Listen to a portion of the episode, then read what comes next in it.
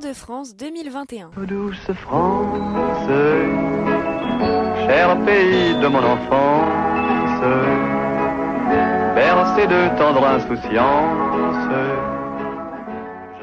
Le Tour de France de Rêve FM, quand la radio et son humour, Paris et sa banlieue, l'humour rencontre le territoire, la province et les spiritueux. Mon village, au clocher, aux maisons sages, où les enfants de mon âge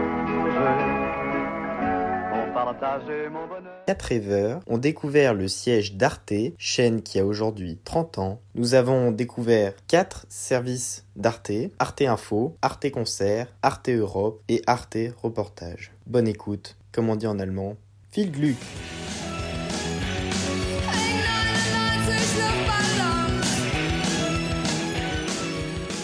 Alors bonjour monsieur, nous sommes ravis d'être ici. Est-ce que vous pourriez vous présenter en deux mots vous-même et votre emploi à Arte? Donc, je m'appelle Frédéric Méon, je suis le rédacteur en chef adjoint d'Arte Journal. Arte Journal, ça comprend toutes les émissions de la chaîne. Concernant l'info, donc vous avez le journal, deux journaux par jour, à 12h50 et à 19h45 en France, 19h20 en Allemagne, puisqu'on essaie de différencier pour que ça soit plus simple pour nos téléspectateurs. Puis d'autres émissions comme Arte Journal Junior, c'est aussi la branche web qui est importante. Voilà. Donc ça représente au total quand même 100 de personnes qui travaillent pour ça. Et vous faites partie d'Arte depuis combien de temps ? Bonne question. J'ai commencé à travailler pour Arte en 2001, je crois, la toute première fois. Donc à l'époque, j'étais freelance, pigiste. Et voilà, puis au fil des années, j'ai travaillé de plus en plus et je suis arrivé où j'en suis aujourd'hui. Ma première question, elle va concerner Arte Journal. Donc c'est un journal que l'on peut retrouver tous les soirs sur Arte à 19h45 et qui dure une vingtaine de minutes. Et donc ma question, c'est de savoir comment vous faites lorsque vous devez traiter de l'actualité de 500 millions de personnes, comment vous faites pour ne pas avoir l'impression de passer sur des éléments d'actualité très importants ou aussi importants que les autres. Forcément. Je pense qu'on loupe toujours des choses parce qu'on ne peut pas tout traiter. Comme vous le disiez, le journal dure 20 minutes, donc en 20 minutes, on ne peut pas tout dire. Donc c'est pour ça qu'il faut faire des choix, mais le journalisme, c'est ça, c'est de faire des choix. Alors là où j'apporterai une petite nuance, c'est qu'on ne traite pas de l'actualité de la France et de l'Allemagne. Notre credo, c'est vraiment l'actualité européenne et internationale. Donc le cœur de métier, entre guillemets, ça serait vraiment de traiter l'actualité européenne. Au jour le jour, on voit qu'est-ce qui, selon nous, est le plus important à traiter aujourd'hui. Alors effectivement, nos pays d'origine étant la France et l'Allemagne, on a sans doute un œil encore plus attendri sur ce qui se passe en France et en Allemagne, en tout cas plus intéressé. Si on estime que c'est en Italie aujourd'hui c'est le plus intéressant d'aller voir ce qui se passe, on le fera. Alors par exemple aujourd'hui il y a une grande réunion internationale qui débute, qui s'appelle le G7.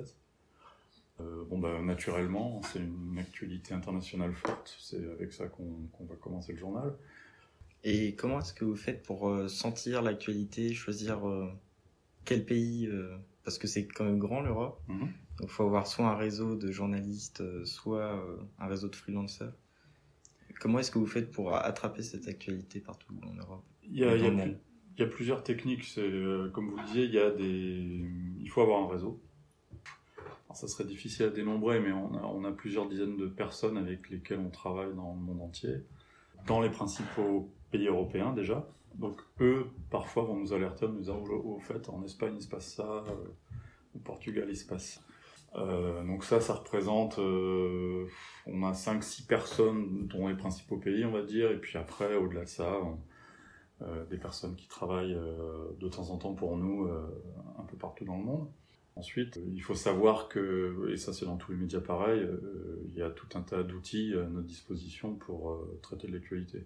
Que ce soit les agences de presse. Donc ici on est abonné à 2 agences, puisqu'on est binationaux, donc l'AFP pour la France, l'agence France Presse, et DPA qui est la Deutsche Presse Agentur. Bon voilà, donc ça c'est des sources d'informations. Tous les jours, ils font des agendas, publient des dépêches, et puis on regarde ce qui se passe et alerte aussi sur ce qui est important. On a aussi des sources images pour de la télé, c'est un peu important aussi. Donc là, on est abonné à deux agences aussi, l'agence France Presse Reuters, qui est une grande agence anglaise à la base, enfin bon, qui est mondiale, hein, ils ont un réseau maillé très important. Quelle serait votre plus-value par rapport aux autres, par exemple, médias français ou allemands? C'est quoi votre touche personnelle plutôt à Arte? Arte, dans le journal, ce qui fera la différence, si vous comparez aux médias français, mais même aux médias allemands, c'est cette dimension européenne et internationale. C'est-à-dire que la priorité des médias nationaux, c'est de traiter de ce qui se passe dans leur pays, ou de traiter l'actualité à travers un regard français, un regard allemand. Nous, on essaye de ne pas avoir ça. Parfois, c'est dur, hein. Genre, je ne dis pas que c'est... Ouais, parce qu'on est français, donc on se dit « Ah, il se passe ça en France, il faut absolument le faire ». Faut arriver à lutter contre sa tendance naturelle et de se dire ah bah tiens il se passe ça en Pologne, c'est peut-être quand même intéressant, ça a pas une vocation mais un intérêt qui dépasse les frontières et donc qui est un peu universel quoi, entre guillemets, une question universelle, et donc ça serait intéressant d'aller la traiter. Donc notre différence c'est vraiment ça, c'est-à-dire que on va aller traiter des sujets parce qu'on pense qu'ils ont un intérêt plus large que les frontières dans lesquelles on est enfermé. Okay. C'est donc une manière d'appréhender les choses qui est totalement différente. Totalement non, parce que ça reste du journalisme, ouais. Et que donc il faut quand même parler de ce qui est intéressant le jour. Enfin, faut pas essayer non plus de faire de la contre-programmation, c'est pas l'idée, c'est vraiment... je vous prends un exemple, aujourd'hui on parle de l'opération Barkhane. C'est une information qui est tombée hier, le président Macron dit, on se retire, enfin on arrête l'opération Barkhane et à la place on va faire autre chose.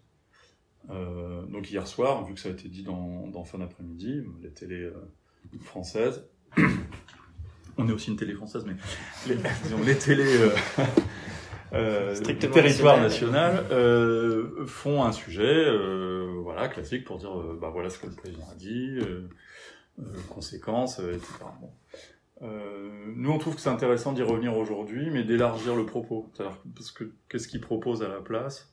Il dit qu'il faudrait que que ce soit plus juste la France qui s'en occupe, mais que d'autres pays, et là, il pense plutôt à des pays européens, fassent partie d'une force de lutte contre le terrorisme. Pour faire vite. Du coup, ça nous intéresse, parce que c'est une dimension européenne. Ça n'a pas été traité par les autres. Parce qu'ils regardent, bah oui, voilà, les Français s'en vont, ça concerne tant de personnes, et voilà, ça concerne la France. Mais on essaye de se dire, d'aller un peu plus loin, et de se dire, bah, tiens, ils proposent d'embrigader les Européens là-dedans, à quoi ça pourrait ressembler, comment il va faire, etc. Ça, c'est l'impression qu'on a, c'est que vous êtes une chaîne plus... profonde dans la recherche du sujet, sans leur cracher sur les autres chaînes télé. Non, mais chacun fait ouais. Des choses différentes. Oui, c'est ça. Ouais. Et j'avais une dernière question. Est-ce que ça vous arrive parfois de discuter avec les autres branches d'Arte ? Non. Enfin, oui et non. Parce qu'on a tous les jours un sujet qui concerne la culture. Enfin, on est quand même à la base une chaîne culturelle européenne, et donc du coup, on a tous les jours un sujet qui traite de l'actualité culturelle. Si, imaginons, dans cette actualité culturelle, on parle d'un chanteur, et que Arte Concert a quelque chose qui concerne ce chanteur, un concert intéressant, bon, bah, on peut faire un renvoi vers ça. L'info au sens large sur Arte, c'est d'autres domaines, c'est aussi Théma, c'est aussi Arte Reportage. Quand Arte Reportage partent faire une mission ici ou là, dans des pays dans lesquels on n'a pas l'habitude d'aller, où c'est difficile d'entrer, et qu'ils ont des bons sujets, nous on en récupère une version, on va dire, plus courte, qui nous permet de dire, bah voilà, on va découvrir un Arte Reportage là-dessus samedi, qui est très intéressant. Pareil, quand Théma fait une soirée dont on pense qu'il faut parler, bon bah voilà. Donc on a des échanges avec différentes entités, mais qui... toujours basé sur qu'est-ce qu'on traite nous, et donc et qui du coup pourrait faire écho à ce que d'autres font ailleurs, quoi, effectivement. Et est-ce que vous pourriez nous décrire une journée type pour la rédaction d'un journal? Est-ce que ça se réalise en un jour, un journal ou... Alors forcément, ça se réalise en un jour. Alors, ça dépend. Il y a certains éléments du journal qui peuvent être réalisés en plusieurs jours. Et des sujets longs où on voilà. Sent que ça n'a plus qu'un jour. Qui ont été travaillés, effectivement, vous avez raison. Mais typiquement, le journal, c'est plusieurs réunions.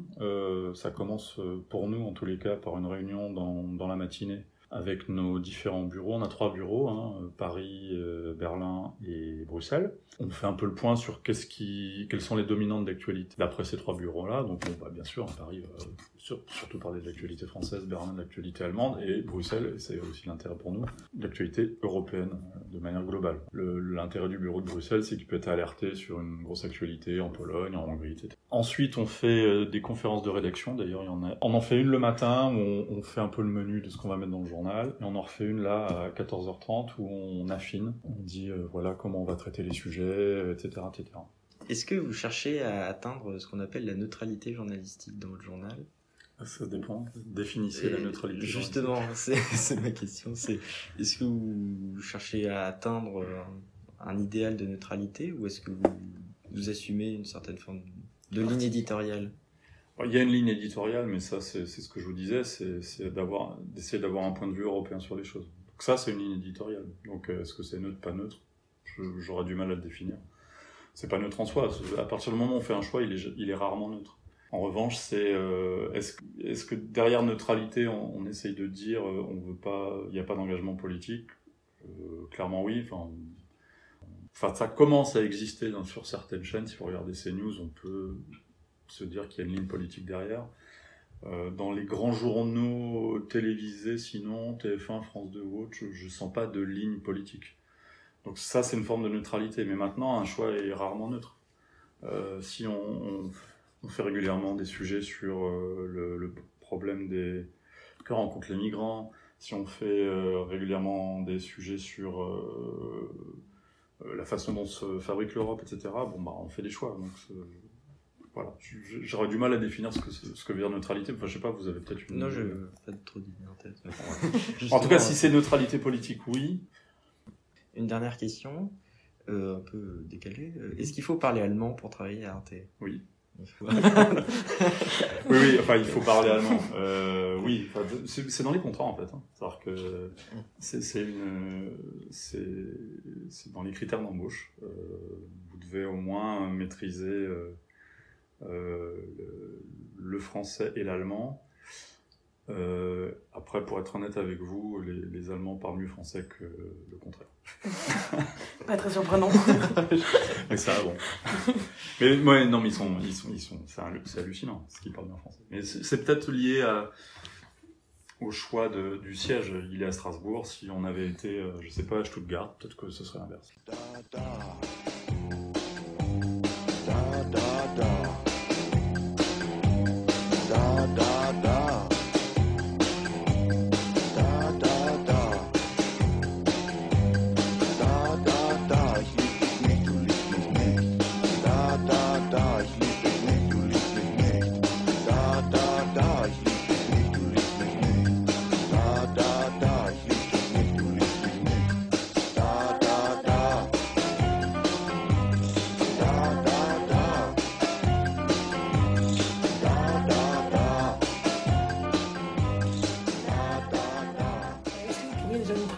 Fonction au sein d'Arte. Moi, je m'appelle Uwe Lothar, je suis rédacteur en chef adjoint d'Arte Reportage. Mon collègue Philippe Brachet, qui est le chef, n'est pas là aujourd'hui, il tourne à Paris.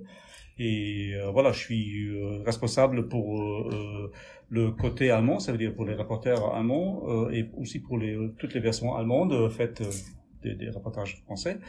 Et là, aujourd'hui, je suis dans le studio aussi parce que je suis aussi la voix allemande de William Reguin, notre présentateur. Ça veut dire pendant que lui, il parle en bas, là, je lis aussi en direct tout ce qu'il dit en allemand. Ok. Vous faites la traduction en direct non, pas comme ça. Bon, c'est traduit bien sûr en avance parce que je suis pas un interprète. Je suis un simple journaliste. Les interprètes ont 2 cerveaux différents. Moi, j'ai qu'un cerveau classique d'un journaliste.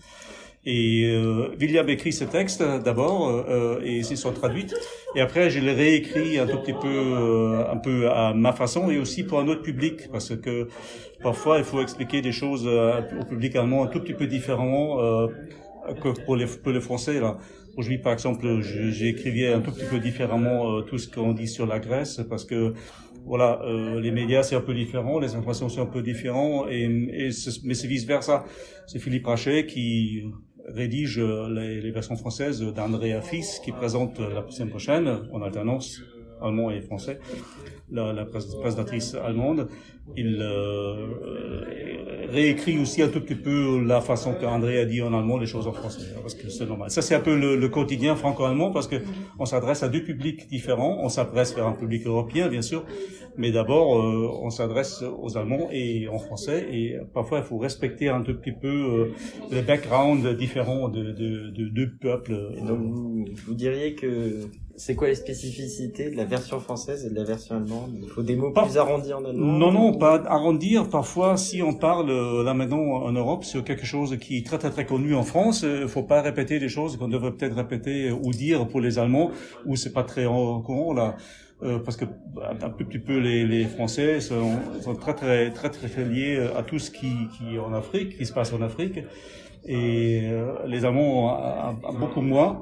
Ça veut dire parfois il faut expliquer des choses un peu plus larges, des choses qui sont normales pour les Français, sont pas normales pour les Allemands. Voilà, ça c'est notre pain quotidien depuis très longtemps. C'est depuis très longtemps. Parfois j'étais aussi, je travaillais pour le journal aussi, j'étais rédacteur en chef du journal aussi. C'est tous les matins la discussion, qu'est-ce qu'on traite aujourd'hui comme information? Des choses qui se passent en France ou des choses qui se passent en Allemagne, est-ce que c'est intéressant pour l'autre public ou pas? Est-ce que c'est important pour l'autre public ou pas? Est-ce que c'est important pour les deux publics? Toujours des discussions. Qu'est-ce qu'on raconte? Parce qu'il faut quand même faire un choix des informations. Chez nous aussi, qu'est-ce qu'on donne comme information clé pour qu'on discute, qu'on donne des informations essentielles pour ce public? C'est ça qui est important. Merci beaucoup.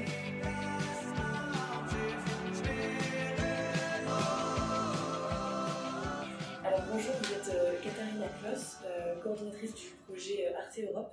Est-ce que vous pouvez nous présenter quel est l'objectif d'Arte Europe et de ce projet? Tout à fait. Donc, enchantée, Katharina. Oui, Arte Europe, en fait, c'est un projet qui existe aujourd'hui, donc 2021, depuis 5-6 ans. En fait, c'est un projet cofinancé par la Commission européenne et par Arte, qui a pour but d'européaniser encore davantage la chaîne qui existe aujourd'hui depuis 30 ans, sur le volet web, en ajoutant en fait des nouvelles langues, parce que Arte, c'est connu, c'est franco-allemand, donc le français et l'allemand, mais depuis 5-6 ans, on a aussi des nouvelles langues qui se sont ajoutées à ce bouquet, qui sont l'anglais et l'espagnol d'abord, et après le polonais en 2016, et l'italien, qui est notre bébé, en 2018. Donc en gros, Arte Europe, le projet que je coordonne, est composé principalement de ces 4 éditeurs aujourd'hui, qui éditent et communiquent autour de ce projet éditorial. Donc on a une partie du catalogue franco-allemand dans ces nouvelles langues qui est sous-titrée aujourd'hui, mais on commence à expérimenter aussi un petit peu sur de la voix, pour en fait offrir à un public européen également ces contenus-là qui étaient... avant accessible uniquement à un public francophone ou germanophone. Donc aujourd'hui, avec le projet Arte Europe, en fait, il y a 70% des Européens qui ont accès au contenu d'Arte dans leur langue maternelle. Et ça, du coup, voilà, c'est notre petite fierté qu'on aimerait encore développer davantage à l'avenir. Arte a toujours été en fait une chaîne européenne avec une vocation européenne, mais aujourd'hui, il y a aussi des faits qui sont que les contenus sont accessibles aussi dans ces langues-là. Et quels sont vos canaux de diffusion pour ces contenus? Vous avez Internet? Est-ce qu'il y a des chaînes qui vont être créées ou qui ont été créées dans d'autres pays? Alors du coup, donc les programmes dont parlait Katharina sont disponibles sur les offres numériques portées, donc sur le site web, sur les smartphones et sur les téléconnectés. Mais les programmes sont également disponibles sur des chaînes YouTube. Donc on a lancé Arte Documentary, une chaîne YouTube pour les programmes sous-titrés en anglais. Et récemment, on a également lancé Arte Documentaries, pour les programmes disponibles avec des sous-titres en espagnol. Et on essaye aussi d'avoir une politique de communication sur d'autres plateformes comme Quora. C'est un réseau social, je ne sais pas si vous connaissez, les utilisateurs posent des questions et d'autres répondent. Donc on a investi cette plateforme récemment.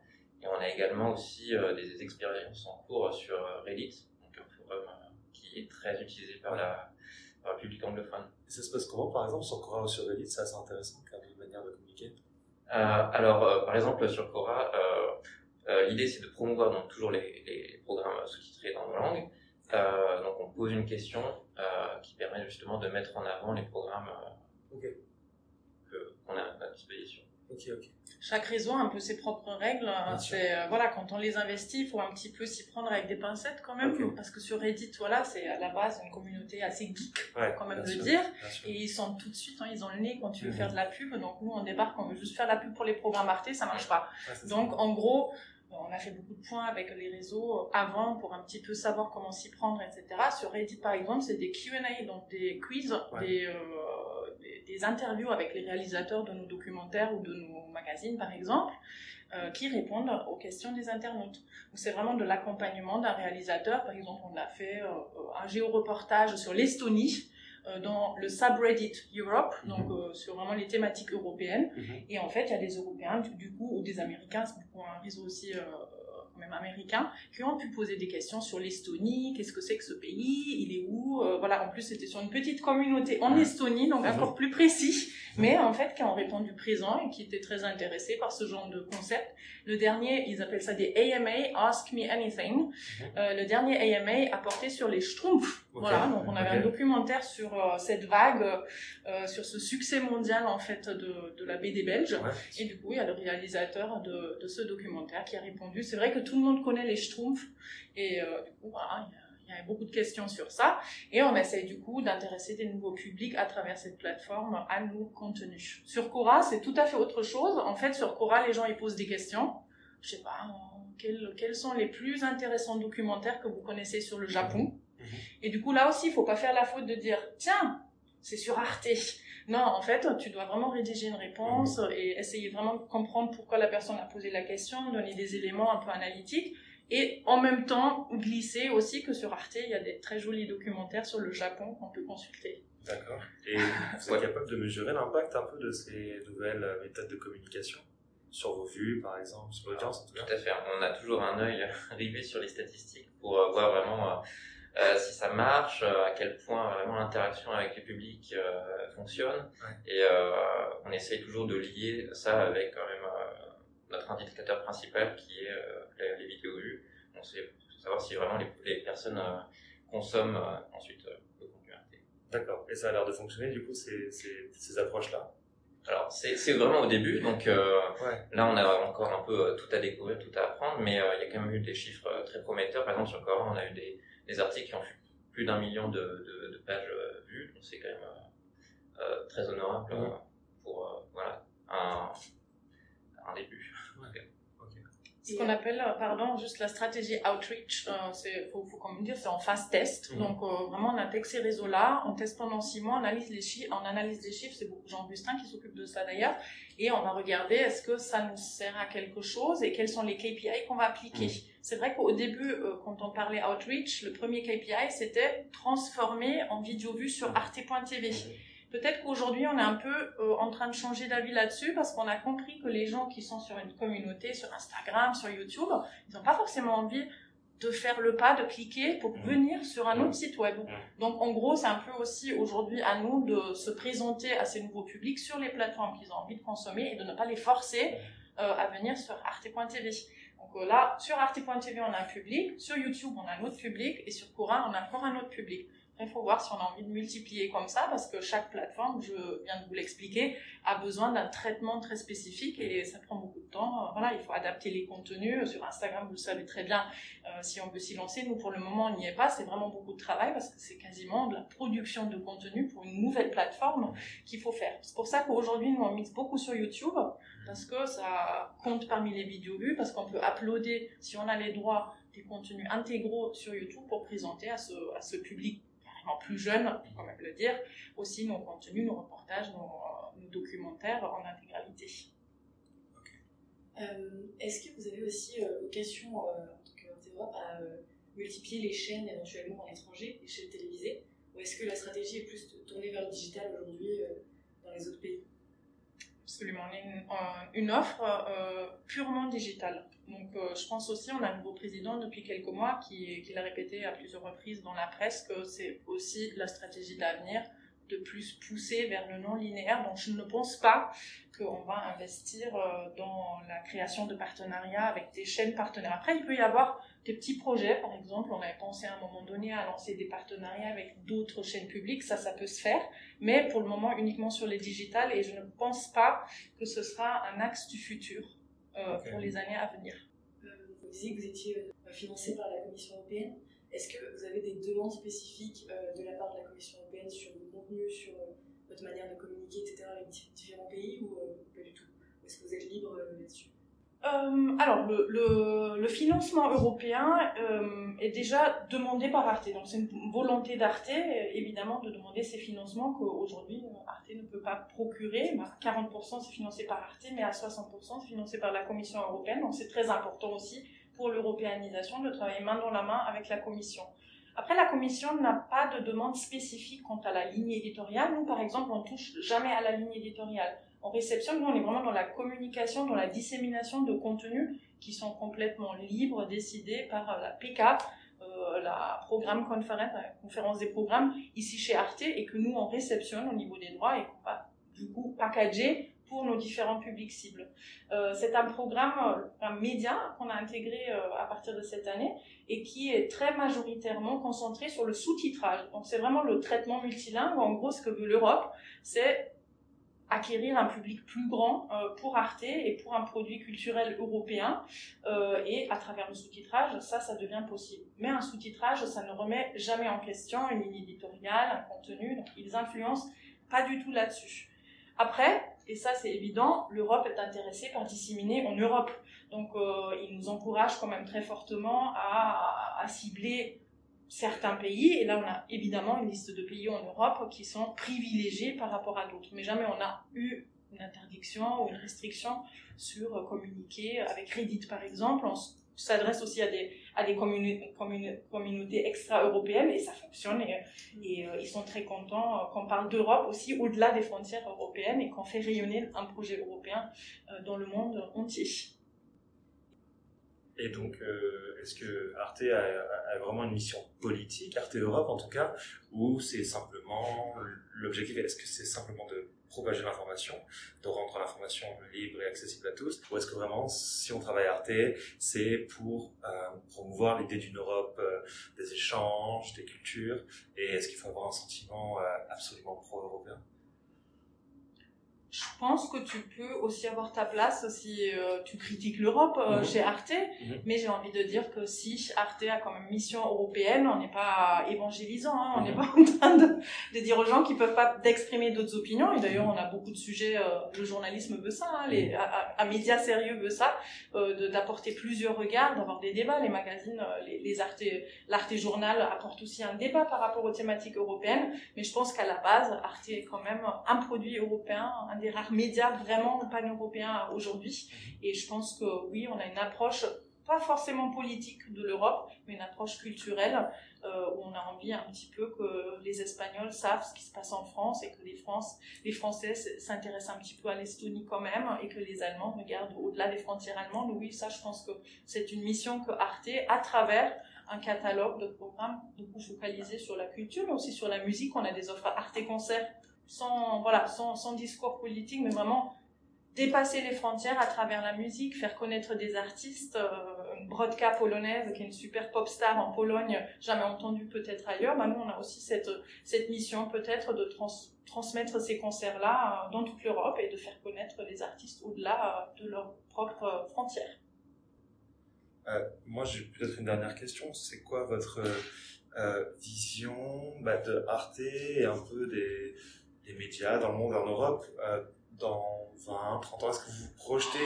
Non mais aussi une opinion, c'est-à-dire que, enfin, peut-être à 5-10 ans, mais c'est vrai que j'imagine que vous vous projetez dans les budgets, tout ça, on a vu 2023, 2024, mais est-ce que vous avez une vision, des objectifs? Parce que c'est vrai, vous l'avez dit, Arte Europe, actuellement, c'est juste traduire des contenus. Est-ce que, à vocation Arte, est-ce qu'il y a quelqu'un qui a dit Arte, moi j'aimerais bien que plus tard on crée des contenus et qu'on n'ait plus une chaîne franco-allemande, mais une vraie chaîne européenne? Est-ce qu'il y a une vision de ce côté-là, ou une stratégie, ou un idéal? Absolument, je pense que justement la nouvelle présidente, elle a dit aussi beaucoup dans la presse, je pense que je peux quand même en parler un peu, le projet européen est important pour Arte pendant les années à venir, et on a déjà nous quelques projets de tests sur le feu, notamment je vous ai parlé de la voix, servir un contenu introduit en allemand à un espagnol, c'est peut-être pas la meilleure approche, Aujourd'hui, même si les interviews, les parties interviews, je vous l'ai dit, on essaye déjà de les nettoyer, de les présenter aux Espagnols en espagnol pour qu'ils ne soient pas choqués par un voice-over allemand ou français. Mais je pense qu'on peut aller encore un petit peu plus loin dans les tests sur le traitement linguistique en proposant aussi des commentaires dans la langue du pays. C'est-à-dire, quand tu viens sur la chaîne YouTube Arte TV Documentales, tu vas trouver des contenus qui sont attaqués en espagnol avec un native speaker qui va t'introduire les sujets, et là je pense que t'accroches. Parce qu'aujourd'hui, ça peut t'arriver encore que tu trouves des contenus qui sont introduits en allemand, en français, et que tu peux décrocher, parce que, bah, on le sait tous, l'attention sur le web, il faut l'accrocher direct, parce que sinon les utilisateurs, ils s'enfuient. Et je pense que là, on a encore beaucoup à gagner pendant les années à venir, au niveau du traitement linguistique. Ok, ok. Bah, merci beaucoup, merci de nous avoir accueillis, de nous avoir... Avec plaisir. Merci beaucoup.